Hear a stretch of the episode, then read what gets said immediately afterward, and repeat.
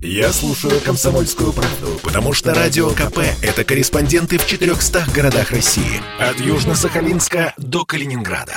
Я слушаю «Радио КП» и тебе рекомендую. «Комсомольская правда» и компания «Супротек» представляют. Программа «Мой автомобиль». Уголовное наказание с конфискацией машины за неоднократное нарушение ПДД с созданием угроз для жизни и здоровья людей. Это ответ наших властей на очередного автоблогера, размазавшегося по Кутузовскому проспекту. Как думаете, взлетит идея? Не взлетит? 8 800 200 ровно 9702 – это телефон прямого эфира. 8 967 200 ровно 9702 – это номер, по которому мы поднимаем сообщения в WhatsApp, Viber и Телеграме. Я Дмитрий Делинский, редактор портала осипов.про у нас на связи. Андрей Олег Осипов. Доброе утро, парни. Доброе утро всем. Доброе утро. Не взлетит идея. Не а, взлетит. Сейчас обсудим. Вот. Представьте себе, вы едете по своим делам, никого не трогаете, а, солнце светит, снег падает, неважно. Вам навстречу полмиллиона подписчиков в Инстаграме, да да еще на летней резине, и 500 лошадей под капотом. Ну что может пойти не так? Ну, что ну, головной мозг может пойти не так, наверное. Вот, скорее всего, что, как правило, ходит я, не я так. Я вам могу совершенно ответственно заявить, что не имеет значения, сколько у вас лошадей или кобыл под капотом, так сказать, да. а имеет значение, что вы при этом думаете как вы себя позиционируете на дороге, извините за... Можно и с меньше 100, 100 лошадиных сил Вы знаете, такое. Э, Дмитрий, мне больше всего нравится э, наша вера в чудо. Вот наши, да. правитель... наши э, власти всегда верят в чудо, что можно какой-нибудь, вот помнишь, как было когда-то, э, АвтоВАЗ станет законодателем в мировом автопрове, законодателем МОД. Не получилось, потому что это дело долгое угу. и тяжелое. Так и здесь. Вот мы сейчас введем уголовную ответственность, конфискацию автомобиля, и все. Расстрелять! И, и прекратится совершенно вот это хулиганское поведение, а иначе не скажешь, на дорогах. Да? На месте. Но, но нет, конечно. Это задача многотрудная и длительная. То есть это надо воспитывать человека. Это ты сейчас о культуре, вести. да? Это я о том, что нельзя в одночасье победить зло. Просто не бывает такого.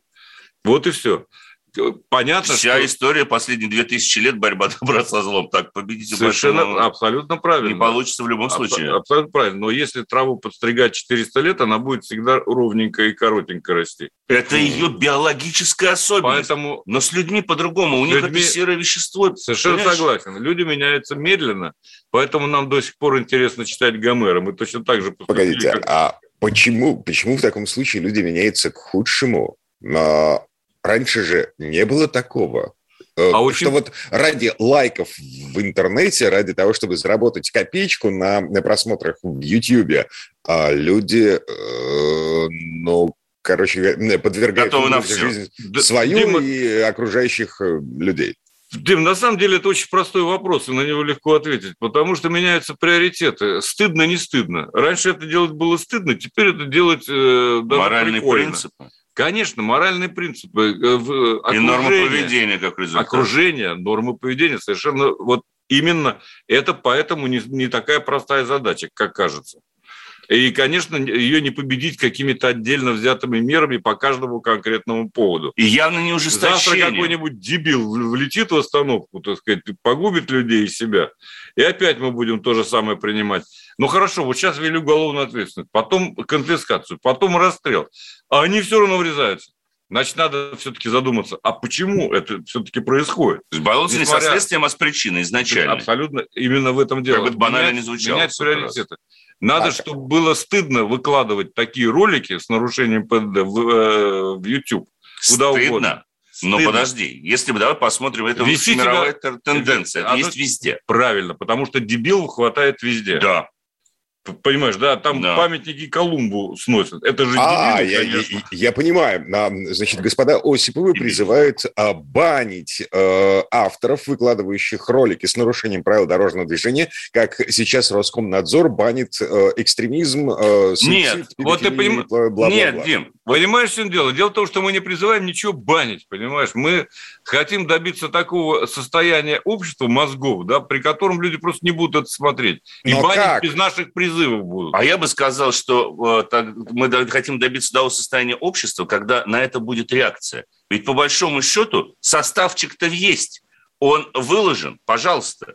Почему полиция не может по этим вопросам реагировать? Я понимаю, что она увлечена, наверное, другими процессами, другими постами, другими рассказами о другом. Нет, они на засадах-то стоят до сих пор на дорогах. Да, ловят. Вот сегодня с утра сейчас да. поедем, наверняка где-нибудь найдем у нас. Уже есть. Уже, уже, уже стоять, да, да уже конечно. стоять. Хорошо. Вот почему они не реагируют на подобного рода они... предложения? Причем нам говорят, юристы умные, как? Но если это в Ютьюбе там или в каком ТикТоке выложено, то мы не можем использовать это как юридическое доказательство совершения преступления. Хотя казалось бы, что это там выложено, потому что это может быть смонтировано, редактура и так далее, так далее, так далее. Там очень много, у нас недостаток законодательства. Но когда происходит такой показательный случай, единственное направление, в котором законодательство отправляется у нас, я бы выразился так, это ужесточение, конфискация, расстрел на месте. Да? Вот, может быть, когда вот эти две, на Слушай, самом ну, деле, про... параллельные вещи пересекутся... Ты когда... только не пугай народ, потому что сейчас про расстрел пока не говорят. Да, я... Ты уже да, ну, естественно, я утрирую. Ты уже доводишь до кончика иглы, на самом деле, все это... Нет, может быть, наши уважаемые слушатели, ведь нас, в конце концов, сейчас здесь трое собралось, а наших уважаемых слушателей несколько десятков и сотен тысяч. Может быть, у них есть сейчас такой моментальный и четкий рецепт, как нам на самом деле вот победить такое, такую вещь, как популярность вот маргинализма на дороге? Вот я же говорил, что все-таки русский человек склонен верить в чудо. Конечно. Что есть один вот простой есть один рецепт. рецепт. Да. да. И мы победим. Я считаю, что его нет тоже. Я Более того, мы победим э, плохое поведение на дорогах вместе с коронавирусом, О, создав что-то одно. Вакцину от плохого поведения. Таблетку. Таблетку да. какую-то. Кремлевскую. таблетку. Один голос сказали, да. Действительно, а. создав кремлевскую таблетку. Но мне Дев... кажется, что... Да, Дим. 967-200 ровно 9702 нам пока задают вопросы э, о, о машинах, да, о техническом Это состоянии. отлично. Вот. Это а, к, к, ответим, к этим вопросам, э, ответам на эти вопросы вернемся. А сейчас, слушайте, вот вы говорите про э, реакцию властей, превентивную реакцию властей, то есть людей э, типа злостных нарушителей, потенциальных убийц на дорогах нужно отлавливать заранее по их видосам. Но так в ГИБДД же создали, э, я не уверен в том, что это специальное отдельное подразделение, но госавтоинспекция еще пару месяцев назад хвасталась э, о том, что она начала штрафовать автомобильных видеоблогеров. Более того, был составлен черный список автомобильных видеоблогеров, на которых э, полиция, дорожная полиция э, обращает пристальное внимание. И Губденский там в этом списке был. Так, а тогда... Его, э, кроме того, ведь мы же знаем, что его лишали прав. Слушай, я не хочу, чтобы мы переходили на личность. Человек да. погиб. Да, в любом случае, нет, давайте любом это случае, явление мы сейчас говорим. Мы говорим о явлении. Да, они превентивные меры. Понятно, что, к сожалению, э, этих людей не становится пока меньше. Нет, Должно не пройти какое-то время. Это работа не на я не знаю, когда они три месяца назад стали выявлять это? Да, ну, что да. Мы, мы хотим за три месяца, чтобы все изменилось? Нет, конечно. Это процесс, еще раз повторю. Но я вот о чем. И вот эти вот э, предложения насчет, так сказать, конфискации, да, они бессмысленны. Потому что вот то, что делает сейчас ГИБДД, в кои-то веке я могу сказать, что они правильно делают, они стараются превентивно, так сказать, бороться с этими людьми. Но не удается сразу. Должно пройти какое-то время. Вот и все. Но ни в коем случае нельзя ослаблять э, те усилия, которые они предпринимали вот последние три месяца. Наоборот. Вот и все. А вот этих э, новых, так сказать, ужесточения мер, это, это ни к чему. Это вызовет исключительно и только раздражение у всех остальных, ну, которые 09. попадут под раздачу невиновно. 09 пишет из э, Белгорода Хованского, за YouTube быстро нагнули. Ну как быстро? Извините, эта песня висела в интернете, по-моему, года три или четыре, за которую Хованского засунули за решетку. Ну вот смотрите, у нас есть уже и приоритеты, и срок реагирования. Просто применительно к автомобилям немножко по-другому надо. Как вот только выложил, есть ведь на самом деле роботизированный алгоритм, который действует во всех социальных сетях, который позволяет и уже отслеживать, допустим, ставки музыкальных композиций и какие-то, допустим, очень вот агрессивные поведения. Прав, это да. Вот это тут вот насчет авторских прав же у нас все очень четко налажено в том же самом YouTube. Попробуй только три ноты используй. Это там по три, угадаю по двум нотам. Была такая программа на центральном телевидении в свое время, так сказать. Вот тут они угадывают нормально. А популяризация таких вот роликов, почему-то она как-то не находит, все нормально, миллионы просмотров и так далее и тому подобное. Ну вот а, и все. А, Мне с, кажется, смотрите, что... смотрите еще да, какая история. А, эти ролики э, с миллионными просмотрами, э, они же позволяют авторам этих роликов зарабатывать. Э, чем больше э, хайпа, чем больше крови киш, кишков в расчлененке, тем, собственно, э, больше заработает э, человек, который выложил этот ролик. Ну, вот, смотри, да, а, давай так. Да. Может быть, имеет смысл э, пессимизировать, отключать от системы mm. оплаты вот это все? Нет, послушайте, мы до сих пор, слава богу, не запрещаем фильмы ужасов, да? Это во-первых. Но это не значит, что все хотят заниматься расчлененкой. То есть, ну, понятно, что это весь вопрос в головах. И потом, где? слушайте, это вот мы все тут трое профессиональные люди, которые давно работают в средствах массовой информации и на самых разных средствах массовой информации. Не только радио, но и печатные СМИ, и телевидение. И мы знаем, что с точки зрения телевидения и картинки, когда мы говорим о таких типах СМИ, всегда важна эта картинка, какой-то драйв в кадре, потому что без него мы не добьемся внимания аудитории. Это не радио, да, это телевидение, там нужно показывать какой-то вот драйв. Более того, даже мои коллеги-журналисты, когда снимают для федерального федеральных телеканалах, они говорят, что «О, давай, отлично, сейчас мы драйвово тут пончик нарежем, там, тут мы что-нибудь сделаем». Это есть даже на федеральном телевидении. Чего мы будем ну, да, греха таить, а не только в социальных сетях. Это во-первых. Понимаете, какая штука? Но одно дело, когда это делается в условиях закрытых, и когда это, допустим, как во всем мире сопровождается соответствующими надписями, тем более, если транслируется на большую аудиторию. И совсем другое дело, когда это популяризируется – это монетизируется, на этом, модно выражаясь, ловят хайп и делают это в потоке. Понимаете, это уже совсем другое дело. И вот в этом как раз-таки, э, на самом деле, корень проблемы есть. Никуда не уходите, очень скоро к вам вернемся, дорогие друзья. Я слушаю Радио КП, потому что здесь самые жаркие споры и дискуссии. И тебе рекомендую. Комсомольская правда и компания Супротек представляют – Программа «Мой автомобиль». А, блогеров-суетологов продолжаем обсуждать. Наверное, через пару минут поставим точку в этой теме. А, короче говоря, блогер-суетолог. Диагноз, не диагноз. Как с этим бороться? Вот власти нашей, Госдума, предлагает ввести уголовное наказание для тех, кто систематически нарушает правила дорожного движения с созданием угрозы для жизни и здоровья людей. Уголовное наказание с конфискацией автомобиля. А народ у нас считает, что работать это нифига не будет. Я, Дмитрий Делинский, собственно, целиком полностью согласен с этим этим автомобильные э, эксперты, редакторы портала журнал, о, господи, портала осипов.про Андрей Лекосипов на связи?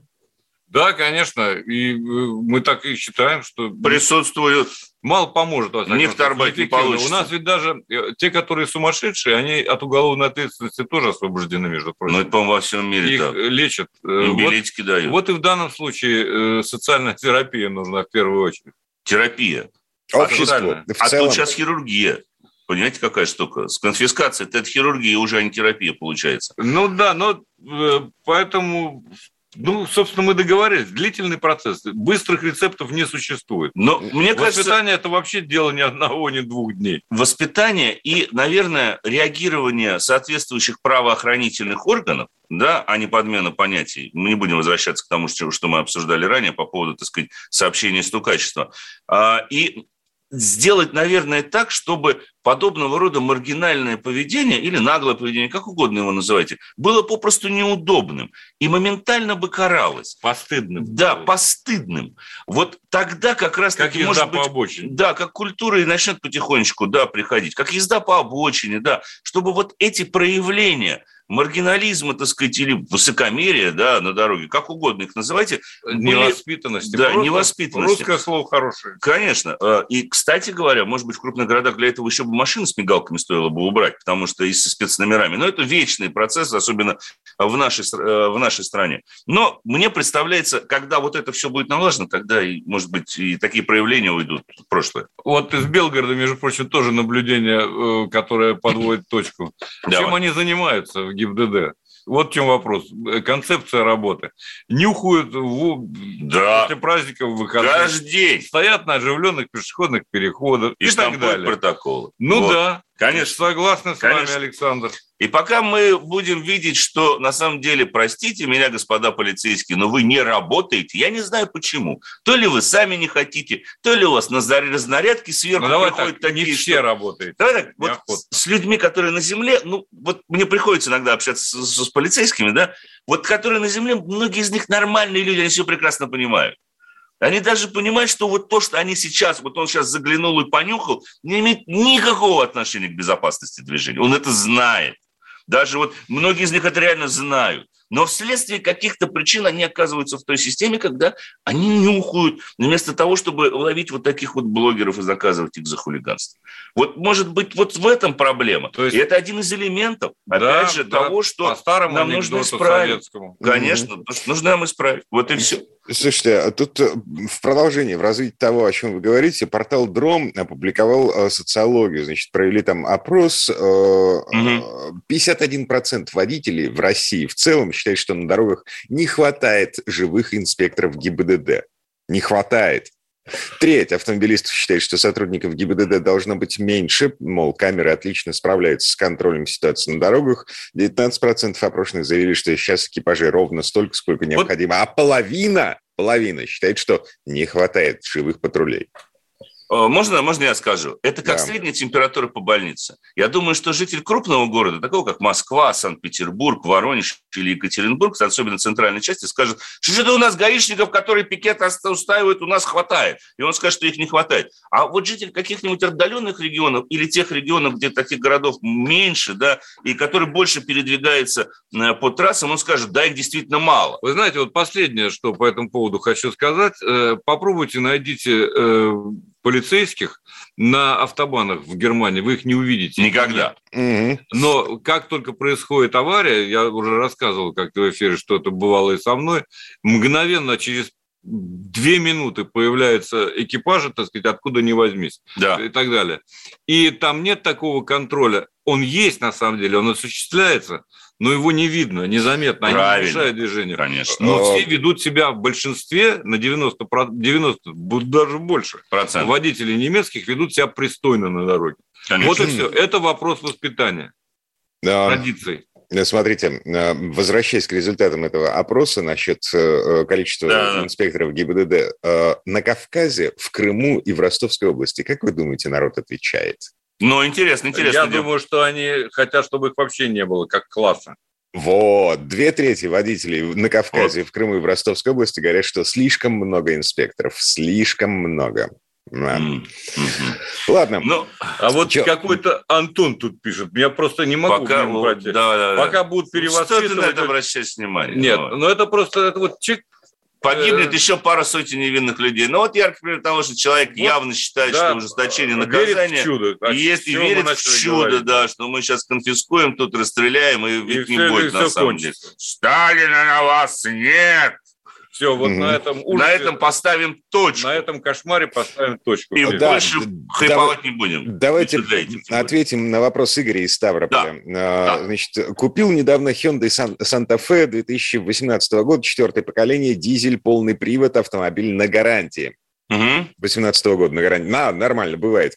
Услышал от родственника, прочитал в интернете, что на таких машинах рекомендуют делать профилактику полного привода. Заезжал к официалам. Они тоже подтверждают, что нужно хотя бы раз в год делать профилактику полного привода. Процедура не дешевая. Автомобиль сам себе не дешевый по запчастям. Если что-то выйдет из строя, хотелось бы узнать ваше мнение. Надо Ты делать знаешь, профилактику такой... полного привода или нет?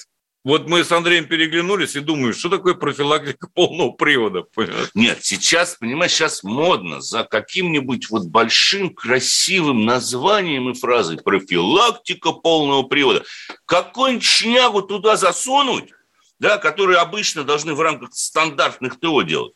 Значит, вот я вам что отвечу, Игорь. Во-первых, если фразы профилактика полного привода нету в руководстве по сервисной эксплуатации вашего транспортного средства, то вряд ли это изобретение официального дилера, э, так сказать, скорее всего, точнее, это как раз-таки изобретение официального дилера частное. Потому что я о таком в сервисных книгах не читал, не видел. Если имеется в виду замена жидкостей, проверка работы полного привода муфты, допустим, э, дискового, в данном случае у вас стоит на задней оси, так сказать, многодисковая муфта, мокрого типа в масле купающейся.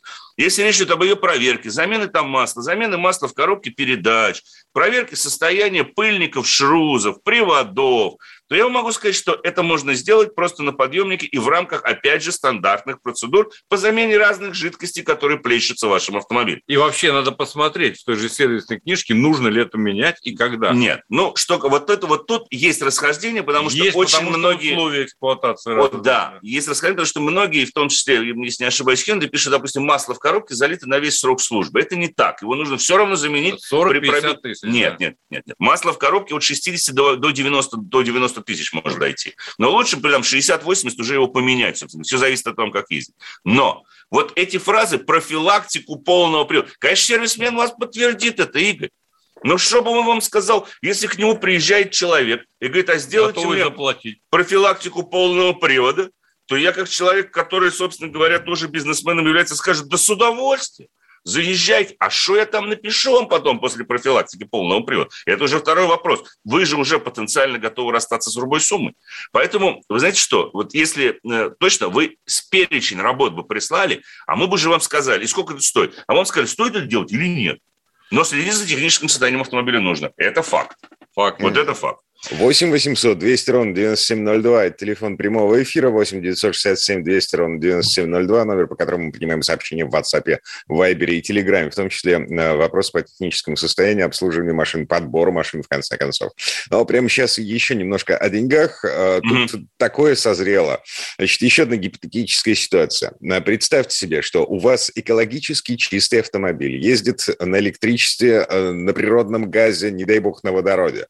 Наши власти хотят заставить вас платить за каждый километр на одометре, потому что вы не жжете бензин, а значит, не платите акциз, а значит, не пополняете дорожные фонды, а значит, попираете своими колесами российский асфальт безнаказанно, то есть безвозмездно.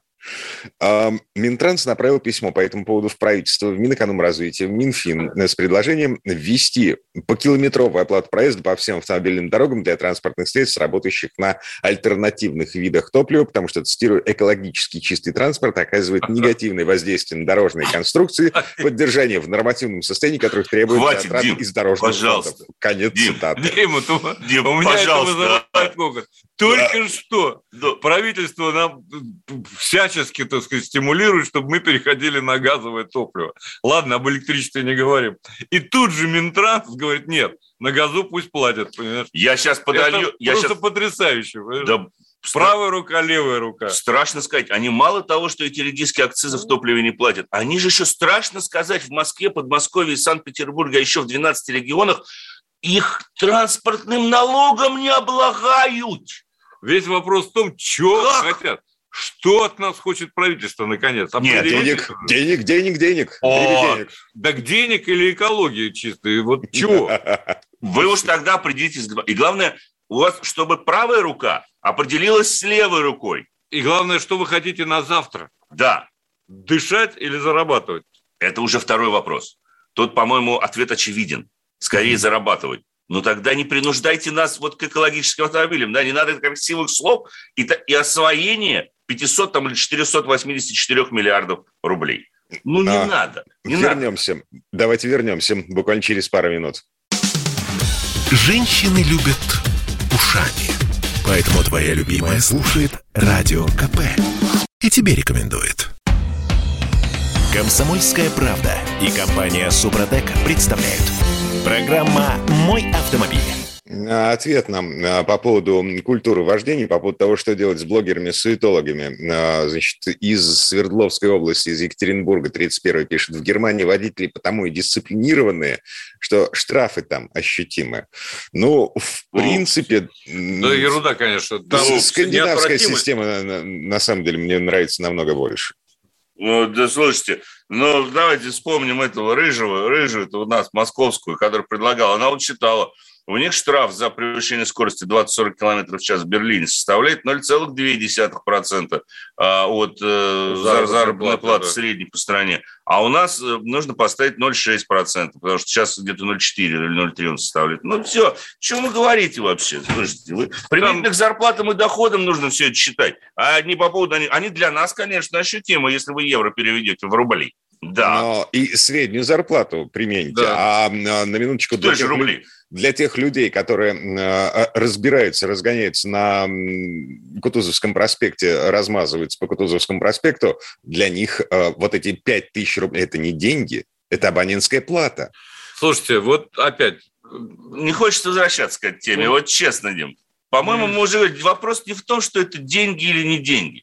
Вопрос в реакции правоохранительных органов и всех остальных, и на самом деле, факторов. Да. Mm-hmm. да, реакции общества. Вчера один 30-летний мужчина, так сказать, убил сожительницу.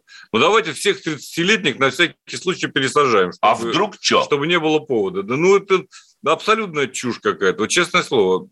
И такой фон ведет просто в никуда. И, а главное, отвлекает от э, действительно проблем.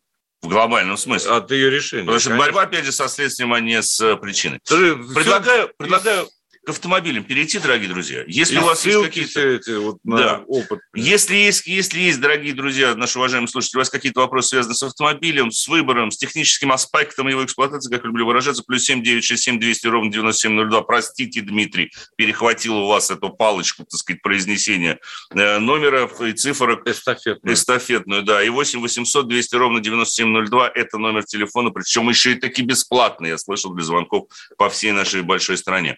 Mm. А, а сейчас да. чем, по машинам? Да, по машиночкам, по нашим дорогим, потом, на чем мы, собственно говоря, ездим, и порой можем ездить даже быстро.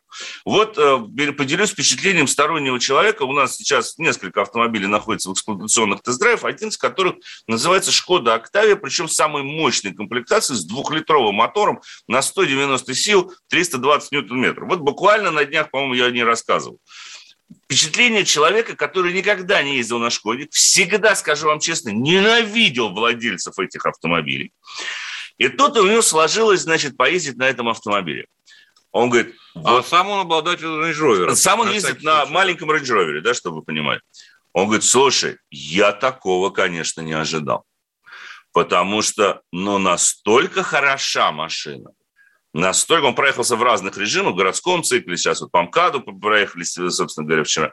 Настолько, говорит, вот она прям приятна, и вот она прозрачно и понятно, что и это впечатление человека, ну, не автомобильного эксперта вовсе, да, которые очень трепетно относятся к чужим автомобилям и не любят ездить за рулем чужих автомобилей.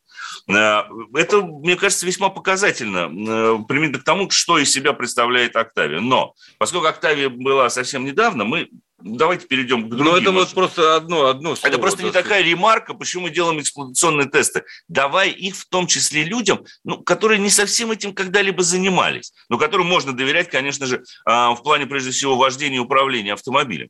Ага. И когда ты понимаешь чужие впечатления, ты сам, кстати говоря, вот ну, я лично как эксперт могу, а, думаю, а правильно, вот на что действительно стоит делать акценты, на что нет, что действительно интересно, что нет, так сказать. Это, это тоже дает нам пищу для размышлений. Слушайте, это новая Октавия, да? Да. А, а, а, нижегородской сборки.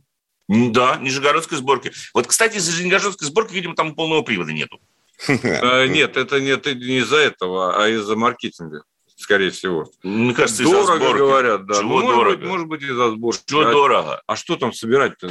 Подумаешь. Полный привод требует, на самом деле, все равно достаточно э, других немножко технологических процессов, прежде всего в строительстве э, тележки. Может быть, я так догадываюсь, я не знаю. Но я подразумеваю, ну, скорее ну, всего. Господи, ну, ну, что поставил на конвейер, собственно, то с конвейера да, то, и, то и соберут. Это, это mm. не вопрос вообще. Ну, может быть. Может. А вот то, что он будет дороже, да, может быть у нас, так сказать, может быть, считается, что не будет пользоваться спросом, это скорее всего. Это возможно. В любом случае, Шкода доставляет радость от управления. Это да, правда. это приятно. Это один из немногих автомобилей, которым действительно приятно управлять. Но самое интересное, что другой автомобиль, который вот сейчас эксплуатируется, так сказать, в, тоже активно, это он получил уже прозвище Бегемотик, Джипопотам обычно его называют, но он получил в нашей семье прозвище Бегемотик, главным образом за счет дочери, которой чертовски нравится выседать на троне второго ряда сидений. Это отдельное, конечно же, кресло. А есть еще и третий ряд. Есть третий третий ряд, туда вот как раз-таки один раз теща залезла, сказала, что вообще хорошо, нормально, там помещается, все там нормально, есть место, так сказать, и даже э, доступ туда достаточно свободен. Да, это Infiniti QX80. Да, и вот интересно, что эта машина тоже в каком-то смысле, несмотря на свою джипопотамитость, джипопотамистость, вот, а вы говорю, она тоже доставляет удовольствие от вождения. Да? Длина 5,3 метра, 5,340, если быть точным. Ширина 2,030, да? высота 1,925. Я давеча заезжал в подземный паркинг, хорошо, что все-таки не заехал. Увидел ограничение 1,85. Думаю, нет, по-моему, у меня меньше. Натурально. Натурально меньше, высота 1,925. Не на, аккуратнее в многоярусных паркингах нужно быть на этом автомобиле. Он реально как бегемотик. Но приятно, что за счет того, что направляется хорошо, есть тормоза, есть адекватная коробка и, конечно же, пусть и весьма прожорливый, но замечательный V8 на 5,6 литров, он во многом, мне нравится, как эти машины определяют поток вокруг. Да? А у нас в семье сейчас даже, вот когда с дочерью есть, уж простите за такое, наверное, погружение к, личности, э, личностное, а, но вот э, есть там одно одно место, четыре ряда съезжается в одну, типичное бутылочное горлышко московское, да, подъезжает же попотамщик аккуратненько, с поворотником, никого не подрезая, но настаивая на соблюдении, полном соблюдении всей разметки, которая какими-то не очень умными людьми, к сожалению, была нанесена на этом перекрестку, но она нанесена, соблюдать надо. Все, тишина. Все вокруг тихонечко, аккуратненько, раз по разметочке, у всех Своих поворотнички рядах. появились. Никто Все хорошо. Подрезает. Уехал, опять хаос. Да, опять хаос. И вот это приятно, когда такие машины, они во многом определяют поток. Дисциплинируют. Дисциплинируют его. окружающих водителей. К слову сказать, это вот о том, чем мы говорим. Вот она культура вождения. Если вы видите, и мне будет интересно, дорогие друзья, к слову сказать, как вы на это реагируете. Вот если вы видите дорогой автомобиль, который при этом едет правильно, он превышает плюс 20. И культурно, да. Но при этом культурно и пользуется поворотниками. Согласитесь, вам невольно захочется тоже вести себя нормально и адекватно. Я даже видел парочку раз, да какой парочку раз, раза четыре, какой-нибудь персонаж такой, шашечник, джин-джин-джин-джин-джин, увидел, раз сзади пристроился, попрессовал, понял, что прессовать нет смысла, да, никакой реакции не наблюдается, да и не, потому что у меня дистанция все равно, тоже небольшая, так сказать, присутствует. Все, отстал, успокоился, поехали. Ровно, спокойно. Поэтому побольше бы таких автомобилей на наших дорогах и побольше бы водителей, которые умеют ими управлять. Потому что с маневренностью у автомобиля длиной 5, почти 4 метра никаких проблем нет. Единственное, что бараночку приходится крутить долго и упорно. И парковаться, ну, в общем, замучаешься в Москве. Ну вот, кстати, могу сказать, диаметр разворота 12,6 Это метра. много. Это много. Радиус по внутреннему колесу 6,3. Э, ну, это, ничего, приемлемо. Это если выкрутить прям совсем руль в край. Но это 3 с лишним оборота от края до края. Поэтому там хорошо еще да тренировать нет, он... быстрое вращение руля. Он не для того создан. Почему? Почему? Он 7... Это он именно для того, собственно говоря, и создан. Давайте, Дима, еще раз напомню координаты прямого эфира. Мало ли у наших уважаемых слушателей будут, так сказать, какие-нибудь вопросы к нам? 8 800 200 ровно 9702, номер прямого эфира 8 967 200 ровно 9702, э, телефон, э, ну, в смысле номер, по которому мы принимаем сообщения в WhatsApp, в Viber и Телеграме. А пока вы пишете, э, слушайте, mm-hmm. тот рейтинг журнала Consumer Reports, там да. собирают отзывы автомобилистов, которые состоят в клубе этого журнала, значит, впечатления о машинах, неполадки, случившиеся за последние 12 месяцев, и общий уровень удовлетворенности или неудовлетворенности в целом. Угу. Значит, а, свежий рейтинг опубликован на этой неделе. Самые надежные машины в этом году – японцы и корейцы. Европейцев в первой десятке рейтинга нет в принципе. А да. американец, по-моему, только одна машина – Cadillac XT5. Значит, а, первые 10 мест – Toyota, Lexus, Mazda, Honda, Subaru, Kia. И что-то там еще. Это эм, традиционно, Дим. Это из, из, от номера к номеру. От номера к номеру Consumer Report такой. Но на самом деле это да. Если говорить по количеству отказов в первые несколько лет эксплуатации и проблем, которые доставляют свои водители, да, действительно, а, корейцы и японцы, скажем так, более стабильны. Могу сказать по собственному опыту. Залипают они зачастую, у них электроника не реже, чем у европейцев. Но вот удивительным образом, что у корейцев, что у японцев, она каким-то образом сама себя перезагружает. Я э, видел, видел это на очень многих японских машин, машинах. Они, она, в отличие от европейцев, которые иногда прям вот зависают, и требуют, чтобы ты там заглушил мотор и так далее. И, может быть, за счет этого мы получаем такие отклики, потому что ведь это учитывает только количество отказов на ту или иную модель. Это не учитывает э, такие вещи, как удовольствие от вождения, да, удовлетворенность клиентов. Удовлетворенность клиентов в целом это, автомобиля. Это количество отказов. Consumer Report э, э, учитывает количество отказов все-таки во многом. Mm-hmm. Все-таки, все-таки европейский автомобилестроение, европейское, это законодатель. Э, в данном случае для японцев, для кого угодно. Они идут впереди планеты все, за, за редким исключением. Сейчас вперед вырываются корейцы в этом отношении. Да. Но э, а, а совершенная программа, э, да. она более капризна всегда. А корейцы и японцы используют достаточно проверенные... Э... Приговариваем эту историю. Андрей Олег Осиповый, редактор портала осипов.про. Хорошего дня! Мой автомобиль. Я слушаю Радио КП, потому что здесь самые осведомленные эксперты. И тебе рекомендую.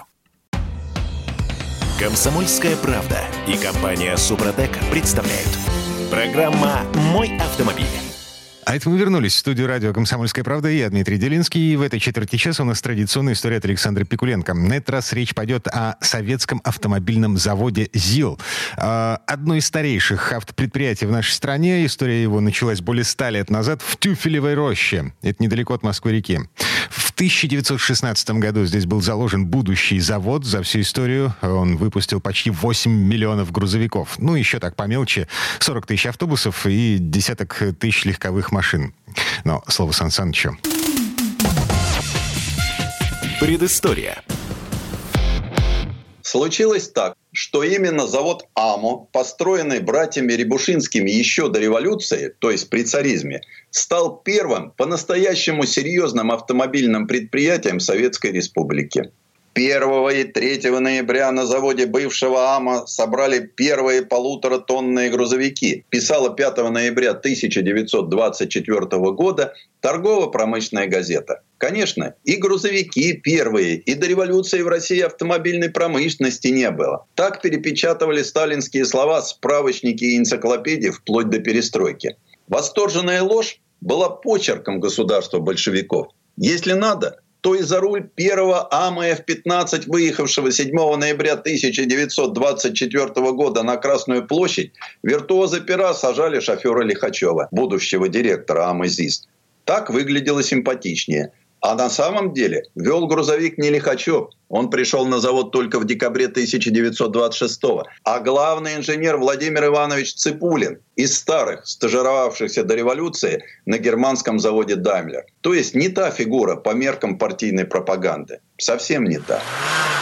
Чтобы возвеличить трудовой подвиг пролетариата, придумали разрушенный и недостроенный завод АМА – доставшиеся большевикам от прежней власти. Позвольте, но кто же его разрушил, если всю гражданскую в Москве сидели красные? По данным военного ведомства, на август 1917 года завод акционерного общества «Рябушинский, Кузнецов и компания» имел самую высокую готовность к производству автомобилей. 95% цехов построено, 85% оборудования завезено. Известно, что в 1917-18 годах на АМА из комплектов американских деталей собрали 1211 штук Fiat 15 Ter.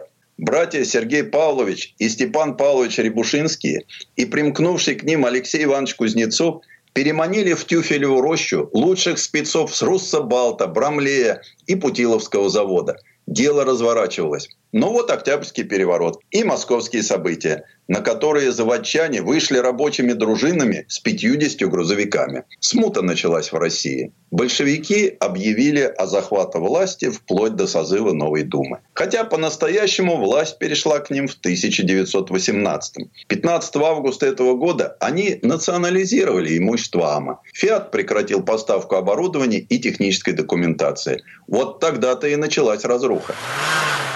Решение о выпуске первых советских грузовых автомобилей принял 12 мая 1923 года Президиум Госплана под председательством Крыжановского. В Центральном управлении государственных автозаводов тогда решили, что к ближайшему празднику октября надо собрать 20 машин. Однако, когда до торжества оставалась всего одна неделя, ни одного комплектного грузовика не было. Зато за сутки до праздника уже были готовы 10 машин. Все они были окрашены в революционный кумачевый цвет, и утром 7 ноября 1924 года под вихри враждебные машины выехали на Красную площадь. И начался неторопливый серийный выпуск. В 1925 собрали 113 машин. Но только в 1928 из ворот завода выехал тысячный автомобиль. В 30-м, перед началом большой реконструкции, выпуск достиг огромной по тем временам цифры 3227 автомобилей в год.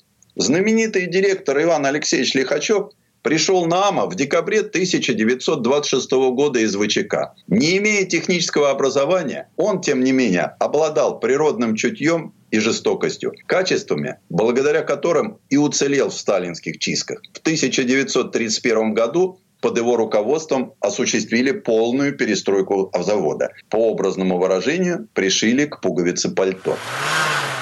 Началась сборка грузовиков АМА-2 из машинокомплектов, привезенных из Америки с фирмы «Отокар». Когда автомобиль полностью локализовали, он получил обозначение АМА-3. У этого 2,5-тонного грузовика жизнь оказалась очень долгой. В 1934 году произошло превращение неплохой конструкции в отличную из американизированной АМА-3 в русский ЗИС-5, который получил народное прозвище «Захар».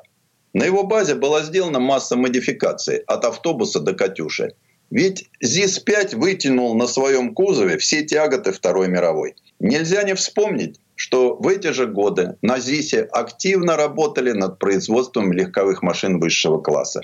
Появился ЗИС-101, первый советский большой и шикарный автомобиль. А заводские комсомольцы на его базе создали первый отечественный дримкар ЗИС-102 «Спорт». Не дожидаясь окончания войны, на заводе стали работать над новыми автомобилями и двигателями. Так появился шестицилиндровый мотор ЗИС-120 для послевоенного грузовика ЗИС-150 и его полноприводного брата ЗИС-151. И именно эти машины помогли не только поднять разрушенное, но и построить новое. Народ тоже не забыли и сделали для него большой городской автобус ЗИС-155, который тогда не рисковали называть скотовозом и по-настоящему шикарный междугородний ЗИС-127. И, конечно, самую главную машину страны – полпреда советского автопрома ЗИС-110. Завод, теперь уже имени Лихачева, снова пережил глубокую реконструкцию и перешел в 1962 году на выпуск пятитонного ЗИЛ-130. Машина эпохальная – ставшее откровением для водителей 60-х, 70-х. Панорамный обзор, удобство управления, усилитель руля, печка и потрясающая надежность. Ведь и сегодня в провинции эти автомобили живы до сих пор. И что удивительно, используются как обычные рабочие лошадки. Не отставал от него и младший брат ЗИЛ-131, трехосный полноприводный автомобиль. Впервые советская армия получила такую комфортную технику. А уж по проходимости ему долго не было равных. Закончили производство 130-х в конце 1994 года. Но не забывали на Зиле о верхушке нашей партии и государства. Для них были созданы легковые автомобили семейства 111, 114, 117, много лет удивлявшие своим видом и содержанием. И чтобы сделать их производство хоть чуть-чуть рентабельнее – были попытки поставить в производство микроавтобусы ЗИЛ-118 и ЗИЛ-119 «Юность». И хотя дальше мелкосерийной сборки дело не пошло, они все-таки получили главный приз на фестивале автобусов в Ницце. Годы, прошедшие после развала СССР, стали для ЗИЛа периодом тяжелейших испытаний. Его продукция стала никому не нужна. Но завод решился на борьбу за выживание и ставка была сделана на трехтонку ЗИЛ-5301, названный «Бычком». На конвейер он встал в 1995 и выпускался почти 10 лет, став последней моделью в истории московского автозавода. Сегодня на обширной территории автомобили не делают. А в год столетия завода было официально объявлено, что его славная история подошла к концу. Предыстория. Сан Саныч, спасибо. Это был Александр Пикуленко, летописец мировой автомобильной индустрии. Ну и от себя довольны, что на территории бывшей промзоны ЗИЛ э, строят не только жилье и офисы. А к 2024 году там появится московский филиал нашего питерского Эрмитажа. Это важно. Но на этом у нас все на сегодня. Дмитрий Делинский, радио «Комсомольская правда». Берегите себя. Программа «Мой автомобиль».